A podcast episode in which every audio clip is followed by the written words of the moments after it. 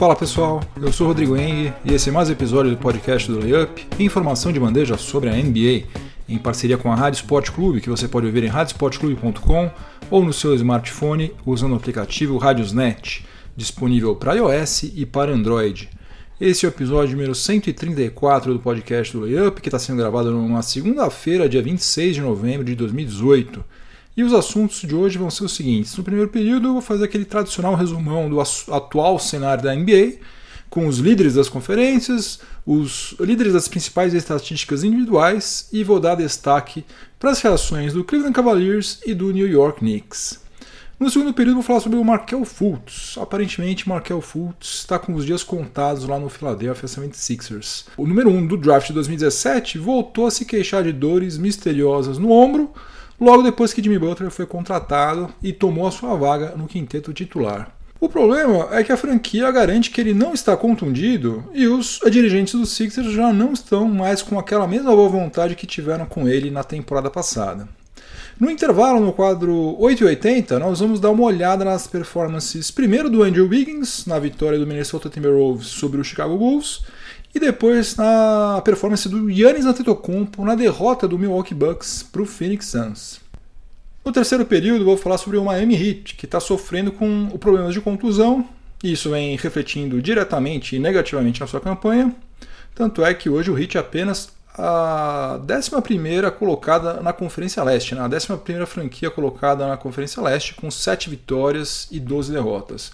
Ofensivamente, o Heat continua estacionado né, no mesmo patamar em que estava na temporada passada, só que defensivamente piorou um pouquinho, e esse um pouquinho aí está fazendo um estrago considerável na campanha da franquia da Flórida. E coincidência ou não, em 2019 e 2018, o pivô Ração Whiteside tem ficado mais tempo em quadra. Então vamos analisar isso aí, ver se tem alguma relação, essa campanha pior que o, o tem feito, se isso tem alguma coisa a ver com a permanência de Ração Whiteside mais tempo em quadra. E no quarto e último período eu vou falar sobre as pechinchas da temporada 2018-2019. Apesar de ser um pouco cedo, a gente já pode apontar pelo menos dois calouros que estão rendendo muito mais do que era esperado principalmente se a gente considerar os seus desempenhos no draft de 2018. O Landry Shamet, do Philadelphia 76ers, foi selecionado na 26ª escolha, e o Alonso Trier, que chegou ao New York Knicks depois de nem ter sido escolhido por nenhuma franquia no draft, ele passou em branco. Então chega de delongas, vamos ao que interessa, o podcast do Layup está no ar. Vamos começar então o podcast com aquele resumão que eu sempre faço às segundas-feiras para localizar, né, para o pessoal se situar, né? Você que viajou, você que está meio atrapalhado com prova de final de ano, entrega de TCC, é, emprego, né? Tem gente que chega em casa tão esbudegado à noite que não quer saber de nada, só quer saber de cama. Imagina, NBA fica para uma outra hora. Ou também namoro, né? Namoro dá trabalho, gente. Investir em namoro é uma arte, você precisa perder tempo. Namoro é um negócio que toma muito tempo. Então vamos ao nosso resumão aqui para todo mundo começar a semana bem informado e atualizado. Ó, já foram disputadas 293 partidas nessa temporada regular 2018-2019. Isso aí representa 23,8% das 1.230 partidas. Ou seja, a gente já passou praticamente um quarto da fase regular. Já é uma porção considerável, né? Na Conferência Leste, o Toronto Raptors segue tranquilo em primeiro lugar, está com 17 vitórias e 4 derrotas, seguido pelo Milwaukee Bucks em segundo lugar, 14 vitórias e 5 derrotas, e em terceiro lugar está o Philadelphia 76ers, com 14 vitórias e 8 derrotas. Na parte de baixo da tabela, a gente teve mudança. O Cleveland Cavaliers conseguiu conquistar é, duas vitórias até certo ponto surpreendentes. Conseguiu deixar a lanterna do leste com o Atlanta Hawks. O Cavs venceu o Philadelphia 76ers na Filadélfia, quebrando a invencibilidade dos Sixers como mandante. Aliás, eu preciso fazer uma correção. Na newsletter que eu enviei hoje para quem está cadastrado, aliás, se você ainda não se cadastrou, cadastre-se. Vai lá em layup.com.br, leva 30 segundos e é grátis. Enfim, Na newsletter que eu enviei hoje, eu informei que o Phoenix Suns derrotou os Sixers. Não, não, não, não foi o Suns, foi o Cavs. Os dois times estão fazendo uma campanha horrorosa, né? Mas uma franquia não tem nada a ver com a outra, falha minha, não dá para você confundir Cleveland Cavaliers com o Phoenix Suns. E o, o Cavs também derrotou o Houston Rockets em Ohio. Então bateu dois adversários de respeito, né? E conseguiram vencer, vencer esses dois jogos aí de uma forma relativamente tranquila, porque os dois jogos foram vencidos por 10 pontos de diferença. Será que o Larry Drew está conseguindo colocar a casa em ordem? Né? Tomara que sim. Né? Sofreu uma queda no desempenho pela saída do LeBron James, era natural, era esperado. Agora, virar um saco de pancadas como estava acontecendo, não, né? Tava um negócio ridículo. E aproveitando que eu estou falando sobre o Cavs, na semana passada a franquia divulgou que o J.R. Smith vai treinar em separado e vai ficar esperando que alguma troca aconteça, que algum time bata lá na porta do, do Cavs e queira contratar J.R. Smith. Ele continua recebendo salário, obviamente, e continua ocupando uma das 15 vagas da franquia. Mas o front office do Cavs achou melhor afastá-lo do resto do time, porque, pelo visto, o comportamento do nosso amigo JR não estava ajudando muito. Né? Ele estava insatisfeito, eles acharam melhor deixar a maçã podre de lado. Bom, então o Hawks é o 15, o Cavs é o 14 e o Chicago Bulls está em 13º lugar com 5 vitórias e 15 derrotas. E aqui cabe também fazer uma atualização em relação à situação do Laurie Markkanen, que está se recuperando de uma contusão no cotovelo. Ele deve começar a participar dos treinos com contato, porque até então ele estava só é, arremessando sozinho, dribles, aquelas sequências de treino e tal mas sozinho. Agora não, agora ele vai começar a participar de treino com os outros jogadores do Chicago Bulls e, se tudo correr bem, deve finalmente fazer a sua estreia nessa temporada no mês que vem, no mês de dezembro. E eu não posso encerrar esse raio-x do leste sem falar sobre o New York Knicks, que venceu três partidas seguidas. Um fato incrível. Venceu os Celtics em Massachusetts, venceu o Memphis Grizzlies no Madison Square Garden e venceu o New Orleans Pelicans em Louisiana. Se derem tempo para o David Fisdale é, trabalhar com calma, Kristaps Porzingis voltar saudável e também renovar né, o contrato dele, isso é uma outra história. Se ele voltar bem e se ele renovar, e também se o, o Knicks conseguir contratar pelo menos uns dois jogadores de elite e vai ter espaço no orçamento para isso, Aí há uma luz no fim do túnel e não é um trem vindo na direção contrária. Né? Vamos ver, vamos torcer para isso. Mais uma coisa também, o Knicks tem sido muito criticado, merecidamente, nos últimos anos, mas a gente precisa elogiar quando eles acertam. Né? O tal do Alonso Trier, sobre o qual vou falar no terceiro período, aparentemente foi um verdadeiro achado. Já na Conferência Oeste, como de costume, ninguém é de ninguém, salve-se quem puder. A cada rodada, praticamente, a gente está com um líder diferente. Hoje é dia 26 de novembro de 2018, né, como eu já falei. O líder do Oeste é o Los Angeles Clippers, que está com 13 vitórias e 6 derrotas. O Golden State Warriors vem logo atrás, em segundo, com 14 vitórias e 7 derrotas. E o Denver Nuggets é o terceiro, com 3 vitórias e 7 derrotas. Os últimos colocados do Oeste hoje são Minnesota Timberwolves em 13º, Utah Jazz em 14º e o Phoenix Suns em 15º. E olha só que coisa maluca. No Oeste, o Jazz, que é o penúltimo, tem aproveitamento de 45%. Está com 9 vitórias e 11 derrotas. E está só 4 jogos e meio atrás do líder.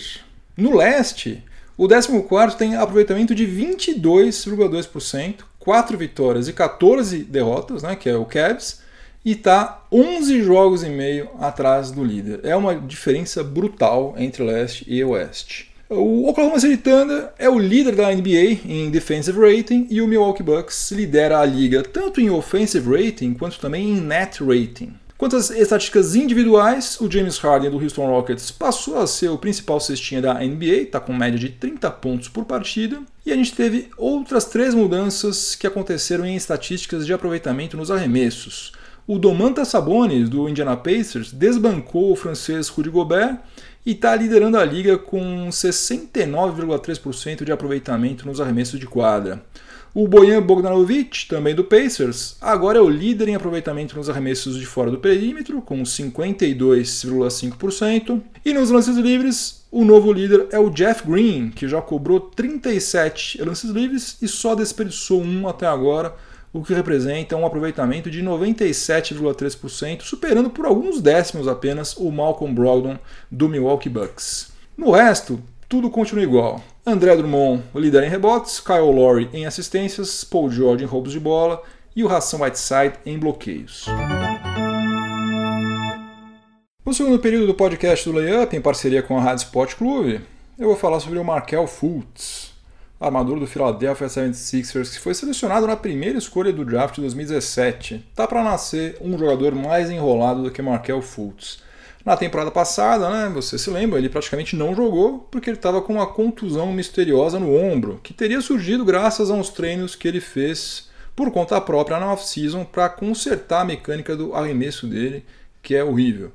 Nessa temporada ele se apresentou curado, arremessando melhor, longe de estar tá arremessando bem, mas pelo menos parecia um jogador de basquete, porque antes parecia qualquer coisa menos isso. E como mostra de boa vontade, né, o Sixers também começou a temporada escalando ele entre os titulares, apesar dele não estar entre os jogadores mais qualificados do elenco para integrar o quinteto principal.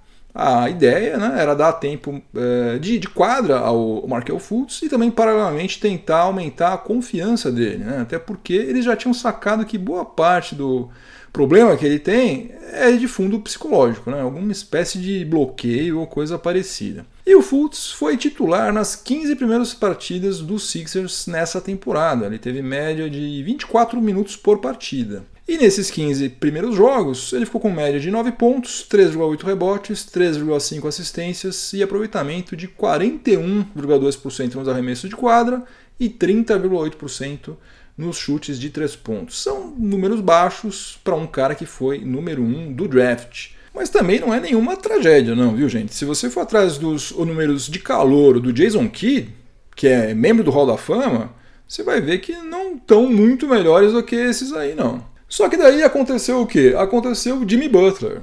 Quando o Sixers contratou Jimmy Butler, obviamente não fazia mais nenhum sentido manter Markel Fultz no time titular. Butler é um jogador que está praticamente no auge da carreira, é um cara experiente, tem status de All-Star e é um cara que pode ajudar os Sixers agora, né? Não num futuro remoto, incerto, como é o caso de Markel Fultz.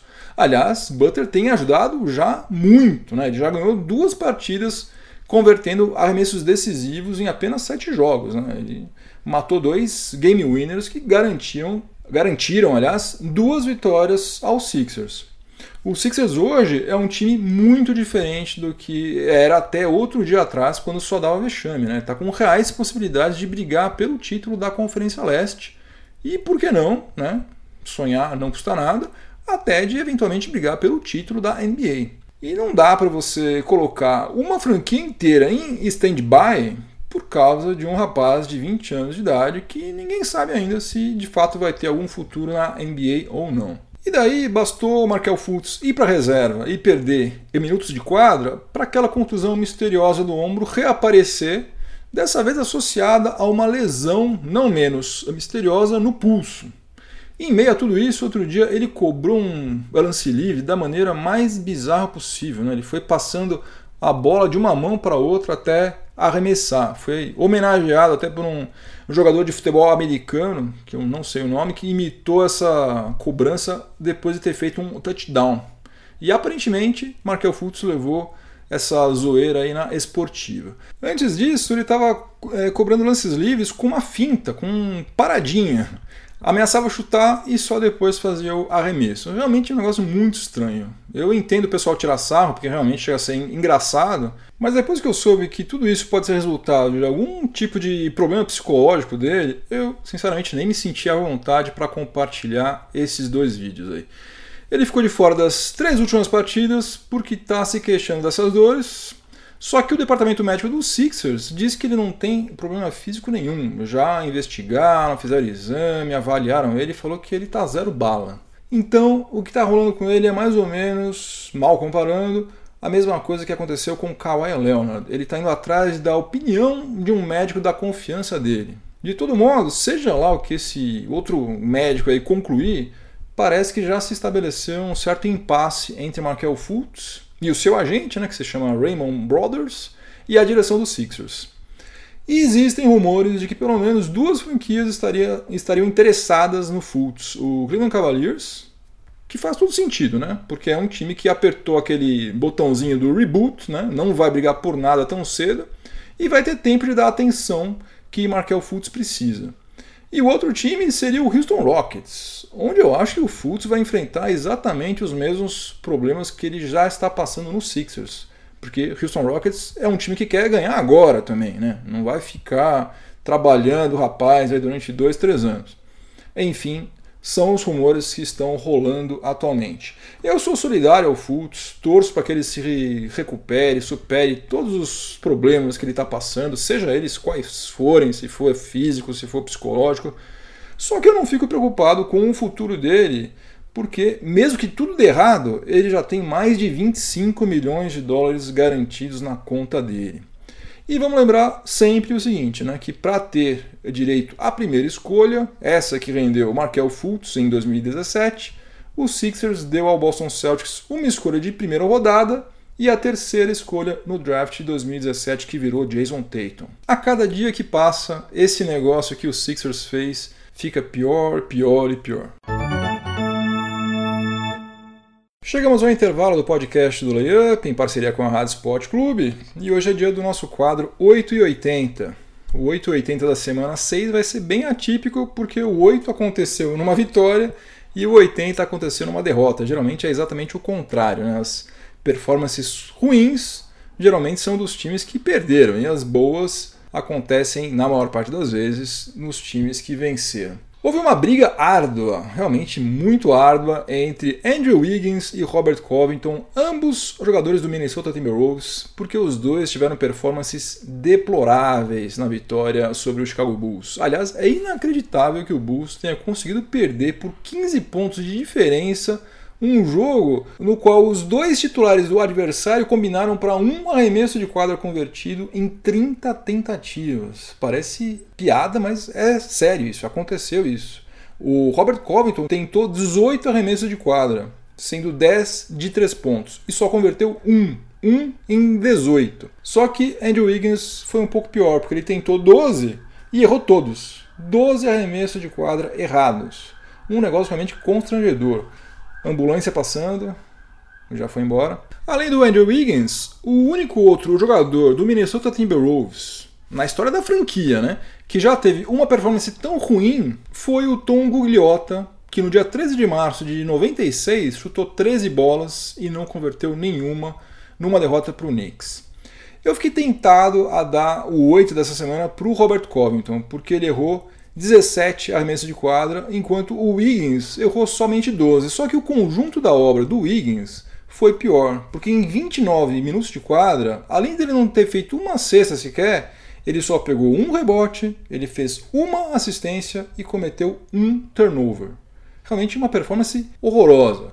Desde quando a NBA começou a compilar estatísticas de bloqueios e roubos de bola, isso foi na temporada 73-74, Nenhum jogador teve uma atuação tão medíocre quanto essa do Wiggins, que assinou um contrato de 147 milhões de dólares em julho. E o 80 dessa semana, da semana 6, foi o Yannis Antetokounmpo, que na derrota do Milwaukee Bucks para o Phoenix Suns, uma coisa incrível também, converteu 14 dos 16 arremessos de quadra que ele tentou, o que representa um aproveitamento de 87,5% ele saiu de quadra com 35 pontos, 10 rebotes e 3 assistências.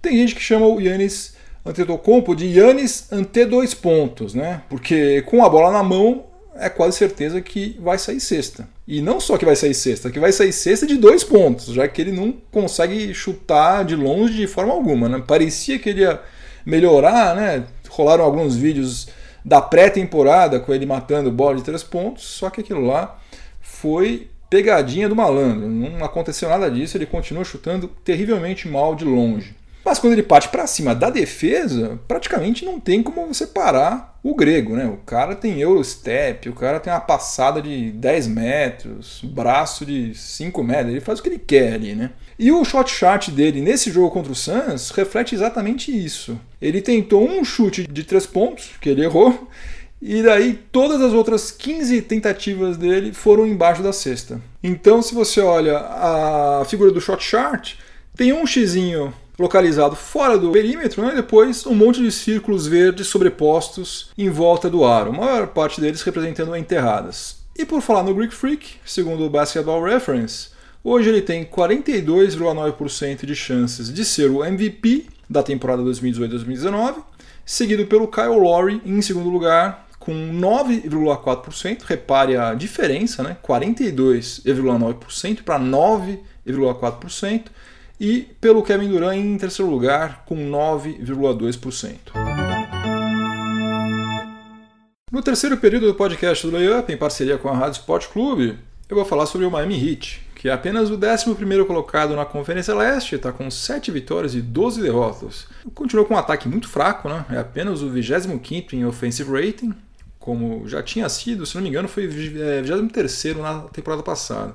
Só que ele compensa no desempenho defensivo. Agora está na nona colocação em defensive rating. Só que essa combinação rende ao Heat um net rating negativo. No Oeste, por exemplo, não tem nenhum time com um net rating negativo que esteja entre os oito primeiros colocados. E no Leste, a gente tem apenas o Orlando Magic, sabe-se lá durante quanto tempo. Das últimas dez partidas, o Heat venceu somente três. Ganhou do rival histórico San Antonio Spurs, que também vai aos trancos e barrancos não é termo de comparação para nada quase, de tão mal que tem, tem sido defensivamente. Ganhou também do Brooklyn Nets e ganhou do Chicago Bulls. Vai fazer agora quatro partidas em casa e depois vai ter que encarar uma road trip de seis jogos que inclui adversários como Los Angeles Clippers, Los Angeles Lakers, Memphis Grizzlies e New Orleans Pelicans. Todos estão atualmente entre os oito primeiros colocados da Conferência Oeste. Ou seja, a situação do Heat está meio complicada. E por que, o Hit está tão mal assim? Bom, primeiro de tudo, o principal de tudo, na verdade,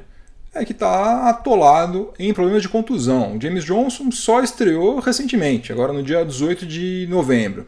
Goran Dragic já desfalcou o Hit em sete partidas. Tyler Johnson não atuou nas últimas três partidas. E o John Waiters ainda nem estreou. Só que tem um outro problema além desse que são as contusões. O outro problema se chama Ração Whiteside. Ofensivamente, ele está tendo a pior temporada desde que ele chegou à Flórida. Ele está com um aproveitamento de apenas 48,7% nos arremessos de quadra. A esmagadora maioria dos pivôs que não chutam de longa distância, como é o caso do nosso Ração Whiteside, está com um aproveitamento acima de 55%. E nós estamos acostumados a ver o Ração Whiteside distribuindo toco para tudo quanto é lado. Ele deu nove tocos outro dia contra o San Antonio Spurs. E como eu falei, no primeiro período, ele é o líder da NBA nessa estatística. Então, fica com a impressão, né, ele passa a impressão de que ele é um excelente defensor. Não que ele seja ruim, ele não é ruim. Ninguém que dá nove tocos em um jogo é um mau defensor. Né? Mau defensor é, por exemplo, Carmelo Anthony, né? que até agora não recebeu nenhum convite para tomar um café de nenhuma franquia, tá? Em casa ainda. É, mas Ração Whiteside também não é tão bom quanto ele parece defensivamente. Hoje, o Ração Whiteside tem um dos piores defensive ratings do Miami Heat. Ele só está na frente do, do Wayne Wade, que é praticamente um senhor de meia idade, e do Wayne Wellington. Só. Todo mundo tem defensive rating superior a Ração Whiteside. O melhor defensive rating do Heat é justamente de um outro pivô, o Ban Adebayo, que é mais ágil, é mais versátil também do que Ração Whiteside e por isso ele consegue marcar jogadores menores com menos dificuldade do que Ração Whiteside. Ração Whiteside vira joguete na mão de John Wall, Kyrie Irving, Stephen Curry, enfim, fazem gato e sapato com ele. Além disso, o Ban Adebayo tem pelo menos duas vantagens em relação ao Ração Whiteside. Ele é melhor passador de bola, Aliás, Ração Whiteside não passa bola para ninguém, né? Acho que na vida dele ele deve ter feito umas 5 assistências. E ele também é um melhor cobrador de lances livres. O lógico seria dar mais minutos de quadra para o Ban Adebayo e reduzir um pouco o tempo de quadra do Ração Whiteside, porque ofensivamente eles praticamente se equivalem. Enquanto que defensivamente o Adebayo é mais eficiente. Isso quem está falando não sou eu, não é uma opinião minha. Isso aí são as estatísticas oficiais da NBA. Segundo a NBA, o defensive rating do Ban Adebayo é melhor do que, muito melhor, aliás, do que o do Hassan Whiteside. Agora, será que o Eric Spoelstra, que é o técnico do Miami Heat, não sabe de tudo isso que eu estou falando aqui? É claro que ele sabe, né? Ele mesmo manja muito mais de análise de estatística do que eu. Aliás, eu não manjo nada, estou simplesmente consultando aqui o site, estou lendo o que está escrito na minha frente, não precisei fazer nenhuma interpretação fantástica, estou simplesmente lendo. Ele é um cara que foi duas vezes campeão da NBA, o cara foi técnico de Chris Bosh, LeBron James, Dwayne Wade, vive NBA, respira NBA há, sei lá, uns 20 anos. Quem sou eu para dar conselho para Eric Spoelstra? Não é isso que eu estou falando. E sem falar o seguinte, né? No HIT deve ter pelo menos uns três ou quatro membros do staff dele que são especializados justamente nisso, em interpretar estatísticas. Então, o que está acontecendo? Meu palpite é o seguinte: na temporada passada, o Ração Whiteside se queixou de que estava jogando pouco e chegou a reclamar disso publicamente. Então eu acho que o Eric Spoelstra está dando um pouquinho mais de tempo de quadra para ele, pouca coisa, ele está jogando em média dois minutos a mais do que ele atuou na temporada passada, justamente para não gerar insatisfação ou para que ele não tenha motivo, né? Ele pode até não estar tá muito feliz, mas ele não tem motivo para reclamar. Em segundo lugar, e acho que isso é o que pesa mais, porque mesmo ele não estando bem tecnicamente, o Ração Whiteside de vez em quando faz aquelas partidas fantásticas, né? Só nessa temporada ele já tem duas partidas com pelo menos 20 pontos e 20 rebotes. Tem nego que joga na NBA durante 6, 7, 8 anos, a carreira inteira, e nunca conseguiu fazer isso. Ele já fez duas vezes somente na atual temporada. Eu não sei se na NBA ainda tem general manager que só analisa superficialmente os números e se impressiona com performances desse, desse tipo aí. Mas eu acho que o Pat Riley está apostando nisso. Ele está apostando que deixar mais tempo é, ração Whiteside em quadra talvez gere o interesse, né? Depois, se ele fizer isso mais vezes, continuar sendo líder de bloqueios, faz mais umas 4 ou 5 partidas dessas aí com 20-20, quem sabe ele consegue atrair a atenção de alguma franquia que esteja suficientemente disposta a bancar os 54 milhões de dólares que ele ainda tem a receber. Pode ter certeza, esse é o sonho de Pat Riley e de Eric Spoelstra. Toda noite antes deles dormirem, eles rezam e pedem para Papai do Céu para aparecer alguma franquia interessada em contratar a ração Whiteside. No quarto e último período do podcast do Layup, em parceria com a Rádio Sport Clube, eu vou falar sobre algumas pechinchas, calouros pechincha, vamos classificar assim, da temporada 2018-2019. Em praticamente todas as edições do draft surgem as pechinchas, né? Jogadores que foram selecionados em posições longe do top 10, mas que dentro de quadra acabaram respondendo muito bem, produzindo muito mais do que todo mundo imaginava. Tem alguns exemplos manjadíssimos disso, mas o mais notório de todos, talvez, seja o do Manu Ginobili. Manu Ginobili foi selecionado pelo San Antonio Spurs na 57ª escolha do draft de 1999 e acabou sendo peça fundamental em cinco títulos do San Antonio Spurs. É um futuro membro do Hall da Fama, sem dúvida alguma, e, na minha opinião, é o melhor jogador de basquete sul-americano de todos os tempos. O Ginobili é um exemplo drástico, né? quase um conto de fadas que dificilmente algum dia vai ser repetido, mas há diversos outros casos de pechinchas menos evidentes do que essa, mas que a gente também pode mencionar. Né? vou citar alguns recentes aqui. O Isaiah Thomas ele foi a 60 escolha em 2011, o Draymond Green foi a 35ª escolha em 2012, o Yannis Antetokounmpo foi a 15ª escolha em 2013, Nikola Jokic, 41 em 2014. Devin Booker, 13 em 2015. Malcolm Brogdon foi a 36 em 2016. E em 2017 a gente teve duas. Teve o Donovan Mitchell, foi a 13 escolha. E também teve o Kyle Kuzma, que foi a 27. E como eu disse no começo do episódio de hoje, já se passou praticamente 25% da temporada atual. Então, não é tão temerário assim dizer que a gente pode apontar pelo menos duas pechinchas da safra de calouros que estão atuando na NBA agora. A primeira delas é o armador de 21 anos de idade, o Landry Shamet, que foi selecionado pelo Philadelphia 76ers na 26ª escolha do draft 2018.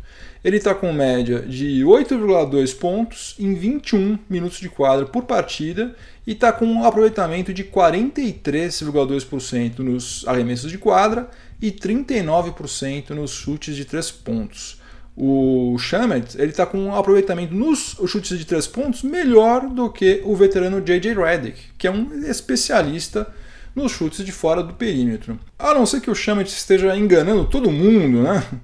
Está é, dando muita sorte, né? Definitivamente esse menino sabe arremessar de longa distância. Né? Qualidade que vai continuar sendo útil na NBA para sempre. Né? Não vejo um cenário no qual, de repente, de uma hora para outra, chutar de longe. Ah, não, agora a gente não quer mais gente que acerta a cesta de longe, agora você não serve mais. Não, isso não vai acontecer nunca mais. A não ser que mudem as regras de uma forma brutal, todo mundo que chuta bem de longe vai continuar tendo valor. Então, é, você conseguir alguém na 26 escolha foi, eu acho que é uma pechinche tanto. É, o Sixers mandou muito bem aí. Se foi mal com o Fultz, que aparentemente foi, para compensar foi muito bem com o Landry Shamet.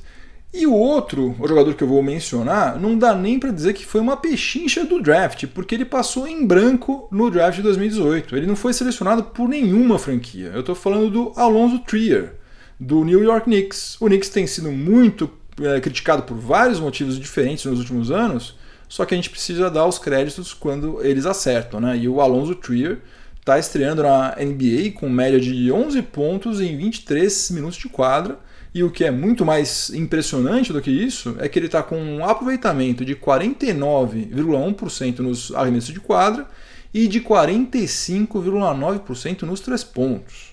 Para um cara que passou batido em 60 escolhas do draft, é um desempenho espetacular. E ele está submetido a um daqueles two-way contracts, né? aquele que permite a, a franquia ficar mandando o jogador para a liga de desenvolvimento e trazendo de volta várias vezes ao longo da temporada. Mas ele está indo tão bem, mas tão bem, inclusive já foi titular do Knicks em três jogos, que eu acho muito provável que ele vai acabar ganhando um contrato convencional, né? um contrato padrão da NBA nos próximos meses. Game over, acabou mais um episódio do podcast do Layup. Espero que vocês tenham gostado. Obrigado pela companhia.